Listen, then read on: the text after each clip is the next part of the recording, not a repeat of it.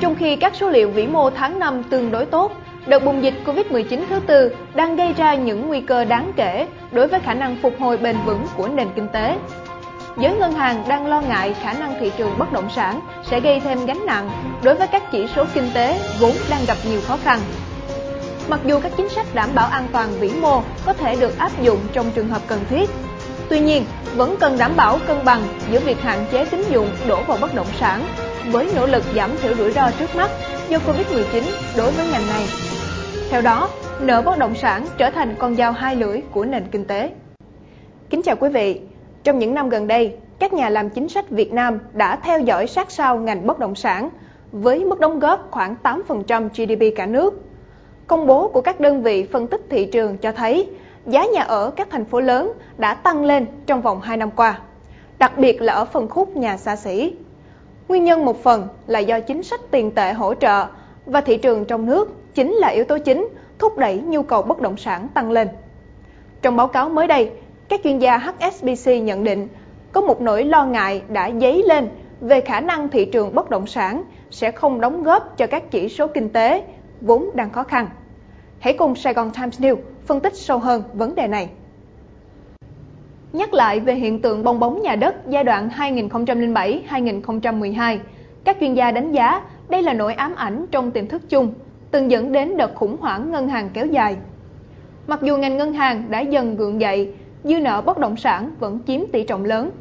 Báo cáo tài chính thường niên của nhóm ngân hàng thương mại nhà nước cho thấy mối liên hệ với một ngành liên quan trực tiếp là xây dựng.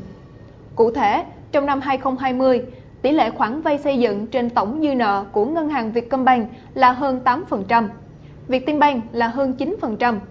Trong khi đó, với BIDV và Agribank, khoản vay bất động sản và xây dựng được phân định rõ. Theo đó, tỷ lệ này của BIDV lần lượt là hơn 2% và gần 9%. Agribank lần lượt là hơn 1% và hơn 6%.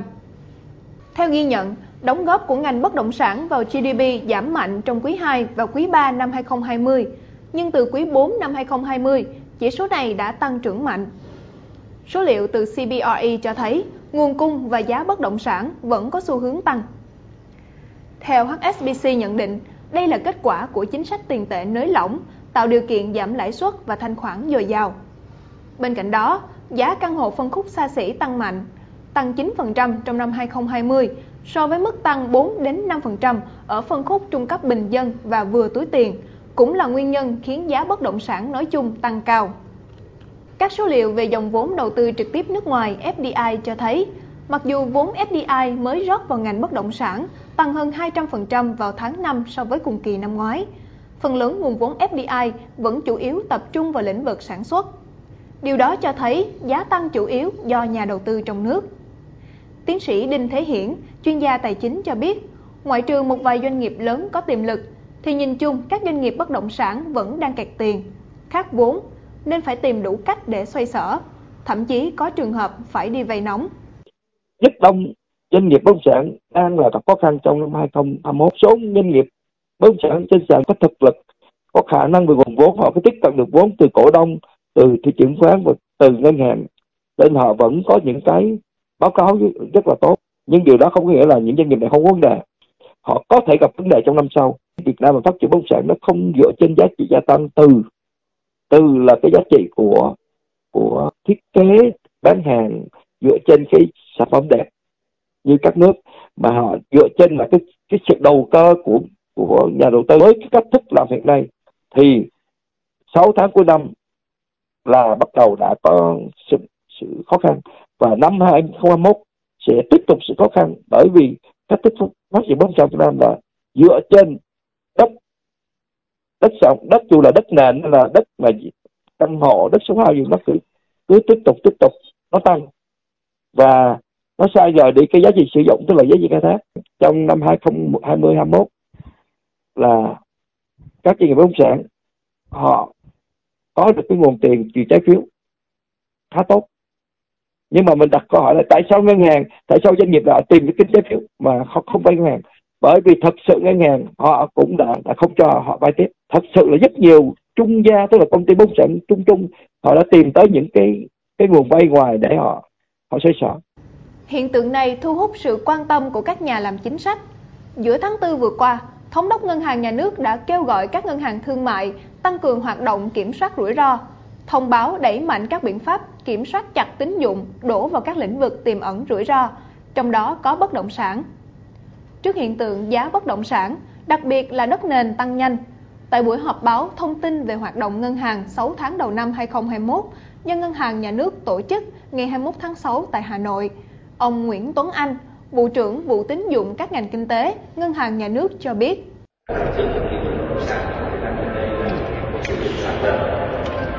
Thể là năm 2018 thì cái tăng trưởng tín dụng bất động sản là 26,76%, thì 2019 là khoảng 21%, đến năm 2020 thì là 11,89%.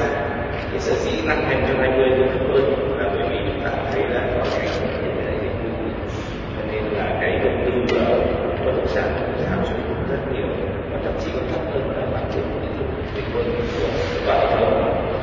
Đến 6 tháng đầu năm thì báo cáo đồng chí thì tăng trưởng tín dụng đến 30 tháng 4 số liệu là tăng là 4,83%.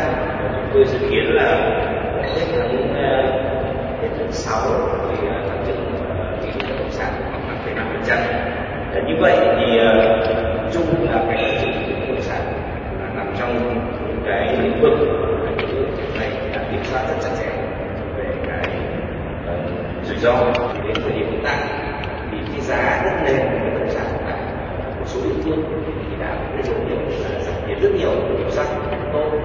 Đặc biệt là sau khi mà các địa phương theo chỉ đạo của chính phủ xây dựng các công bố về quy hoạch công khai của về giá đã cơ bản tăng giá như này tôi cho rằng đến hiện tại theo thông tin được thị trường đã dần kiểm soát ổn định hơn tất nhiên thì tiềm rất là chú trọng đây là một lĩnh vực lúc nào chúng ta cũng định kết quả là tuy nhiên đến thời điểm hiện tại với mỗi tăng trưởng hiện tại thì chúng ta đang trong kiểm soát và chúng tôi cũng tiếp tục chỉ đạo của chúng tôi đánh giá cũng như kiểm soát chặt chẽ về việc tăng trưởng của cái rủi ro này. Trong thời gian qua, Ngân hàng Nhà nước cũng liên tiếp phát đi các cảnh báo về rủi ro tín dụng bất động sản.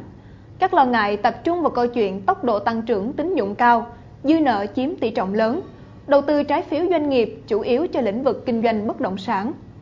Tuy nhiên, Ngân hàng Nhà nước cũng đang phải thận trọng, cân bằng giữa việc hạn chế tín dụng đổ vào bất động sản với nỗ lực giảm thiểu rủi ro trước mắt do Covid-19 đối với ngành này. Xét cho cùng, đây vẫn là một nguồn đóng góp ngày càng nhiều cho tăng trưởng. Tháng 8 năm 2020, Ngân hàng Nhà nước đã hoãn lại lộ trình điều chỉnh tỷ lệ tối đa nguồn vốn ngắn hạn cho vay trung dài hạn thêm một năm. Theo nội dung thông tin sửa đổi bổ sung, Ngân hàng Nhà nước sẽ giảm tỷ lệ tối đa của nguồn vốn ngắn hạn được sử dụng để cho vay trung hạn và dài hạn theo lộ trình từ 40% xuống 37% từ tháng 10 năm 2021 xuống 34% từ tháng 10 năm 2022 và giảm tiếp xuống 30% từ tháng 10 năm 2023. Các chuyên gia HSBC đánh giá, điều này cho thấy sự giám sát chặt chẽ của ngân hàng nhà nước đối với thị trường bất động sản. Nếu thị trường có dấu hiệu nóng lên, ngân hàng nhà nước sẵn sàng có thêm nhiều động thái. Ví dụ như áp dụng những biện pháp đảm bảo an toàn vĩ mô giới hạn hoặc siết hạn mức tín dụng bất động sản. Mặc dù vậy, đợt bùng dịch Covid-19 gần đây có nguy cơ gây khó khăn cho việc ban hành và thực thi, do lo ngại tác động tiêu cực lên sự tăng trưởng chung của Việt Nam. Xin được chuyển sang những thông tin kinh tế đáng chú ý được đăng trên Kinh tế Sài Gòn Online trong tuần này. Kiến nghị nâng mức chịu thuế cho thuê nhà lên 200 triệu đồng một năm Hiệp hội Bất động sản Thành phố Hồ Chí Minh Horea kiến nghị nâng mức chịu thuế cho thuê nhà lên 200 triệu đồng một năm. Liên quan đến quy định trong thông tư 40 hướng dẫn thuế giá trị gia tăng, thuế thu nhập cá nhân của Bộ Tài chính đang gây nhiều tranh cãi. Thông tư này có hiệu lực từ ngày 1 tháng 8, quy định doanh thu cho thuê nhà đủ 12 tháng trong năm dương lịch dưới 100 triệu đồng sẽ không phải nộp thuế giá trị gia tăng và thuế thu nhập cá nhân. Horea cho rằng việc nâng hạn mức doanh thu cho thuê nhà lên 200 triệu đồng một năm sẽ hợp lý hơn và tạo điều kiện để khuyến khích phát triển thị trường nhà cho thuê. Bên cạnh đó, việc đánh thuế cho doanh thu cho thuê nhà trên 100 triệu đồng một năm cũng chưa hợp lý vì chưa xem xét giảm trừ gia cảnh của người có nhà cho thuê. Hiệp hội đề nghị Thủ tướng, Bộ Tài chính xem xét áp dụng mức giảm trừ gia cảnh khi tính thuế thu nhập cá nhân đối với người cho thuê nhà. Xem xét thay đổi cách tính thuế giá trị gia tăng, thuế thu nhập cá nhân đối với doanh thu cho thuê nhà trên 100 triệu đồng một năm thì chỉ tính thuế đối với phần doanh thu vượt trên 100 triệu đồng thì hợp lý hơn. 6 tháng rưỡi, tiền đồng tăng giá 0,86%. Trước diễn biến thuận lợi của thị trường ngoại hối, nguồn cung tiếp tục cao hơn cầu. Ngân hàng Nhà nước ngày 8 tháng 6 vừa qua đã tiến hành một cú đột phá chưa có trong tiền lệ 3 năm trở lại đây. Đó là điều chỉnh giá mua vào ngoại tệ giao kỳ hạn 6 tháng từ mức 23.125 đồng một đô la Mỹ xuống 22.975 đồng một đô la Mỹ, tức giảm 150 đồng một đô la Mỹ, tương đương 0,64%. Ngay sau động thái điều chỉnh giá mua đô la Mỹ giao kỳ hạn của Ngân hàng Nhà nước, tỷ giá trên thị trường ngoại tệ liên ngân hàng từ chỗ duy trì quanh mức 23.000 đồng đã rơi về 22.955 đồng và ngày cuối tuần là 22.947 đồng trên một đô la Mỹ. Tỷ giá liên ngân hàng, theo nhận định của Bộ phận Kinh doanh Ngân quỹ và Ngoại hối của một số ngân hàng, có khả năng còn giảm thêm trong những tuần tới. Lý do chính là nhu cầu tiền đồng ngày một cao trong bối cảnh các doanh nghiệp tận dụng mức lãi suất thấp để vay hết hạn mức. Một số doanh nghiệp tăng cường vay để thanh toán nhập khẩu nguyên vật liệu. Lãi suất tiền đồng qua đêm và một tuần trên thị trường liên ngân hàng tăng lên tương ứng khoảng 1,2% một năm và 1,33% một năm. Ba ngân hàng cam kết giải cứu Vietnam Airlines. Ngân hàng nhà nước cho biết ba tổ chức tín dụng gồm Cbank, MSB và SHB đã cam kết tài trợ cho Vietnam Airlines vay với tổng số tiền là 4.000 tỷ đồng từ nguồn tái cấp vốn của ngân hàng nhà nước. Theo đó, các tổ chức tín dụng và Vietnam Airlines đang tích cực triển khai các thủ tục đàm phán, thống nhất ký kết hợp đồng tín dụng để sớm giải ngân, dự kiến trong cuối tháng 6, đầu tháng 7 năm 2021. Đây là thông tin tích cực với Vietnam Airlines trong bối cảnh doanh nghiệp này có thể lỗ tới 10.000 tỷ đồng trong 6 tháng đầu năm 2021, theo báo cáo của Bộ Kế hoạch và Đầu tư. Ngoài ra, nợ phải trả quá hạn của Vietnam Airlines đã là 6.240 tỷ đồng. Năm 2020, Quốc hội đã thông qua gói giải pháp hỗ trợ 12.000 tỷ đồng để bù đắp thanh khoản và tăng vốn chủ sở hữu cho Vietnam Airlines.